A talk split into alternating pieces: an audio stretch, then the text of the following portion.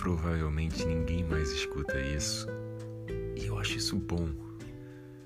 Poder desabafar para você mesmo, poder desabafar pro nada, pro ninguém. A tristeza vai, vir, vai continuar te visitando, a tristeza vai continuar batendo na tua porta. É teu papel deixar ou não ela entrar.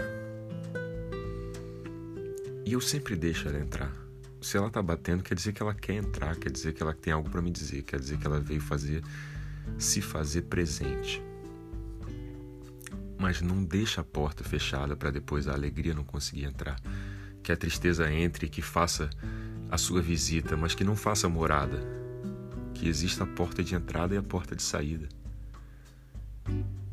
Para as tristezas, para as dores, para os erros, para os aprendizados, para as pessoas que elas entram, que elas entrem na nossa vida pelo motivo certo e que só permaneçam quando ainda existir esse motivo.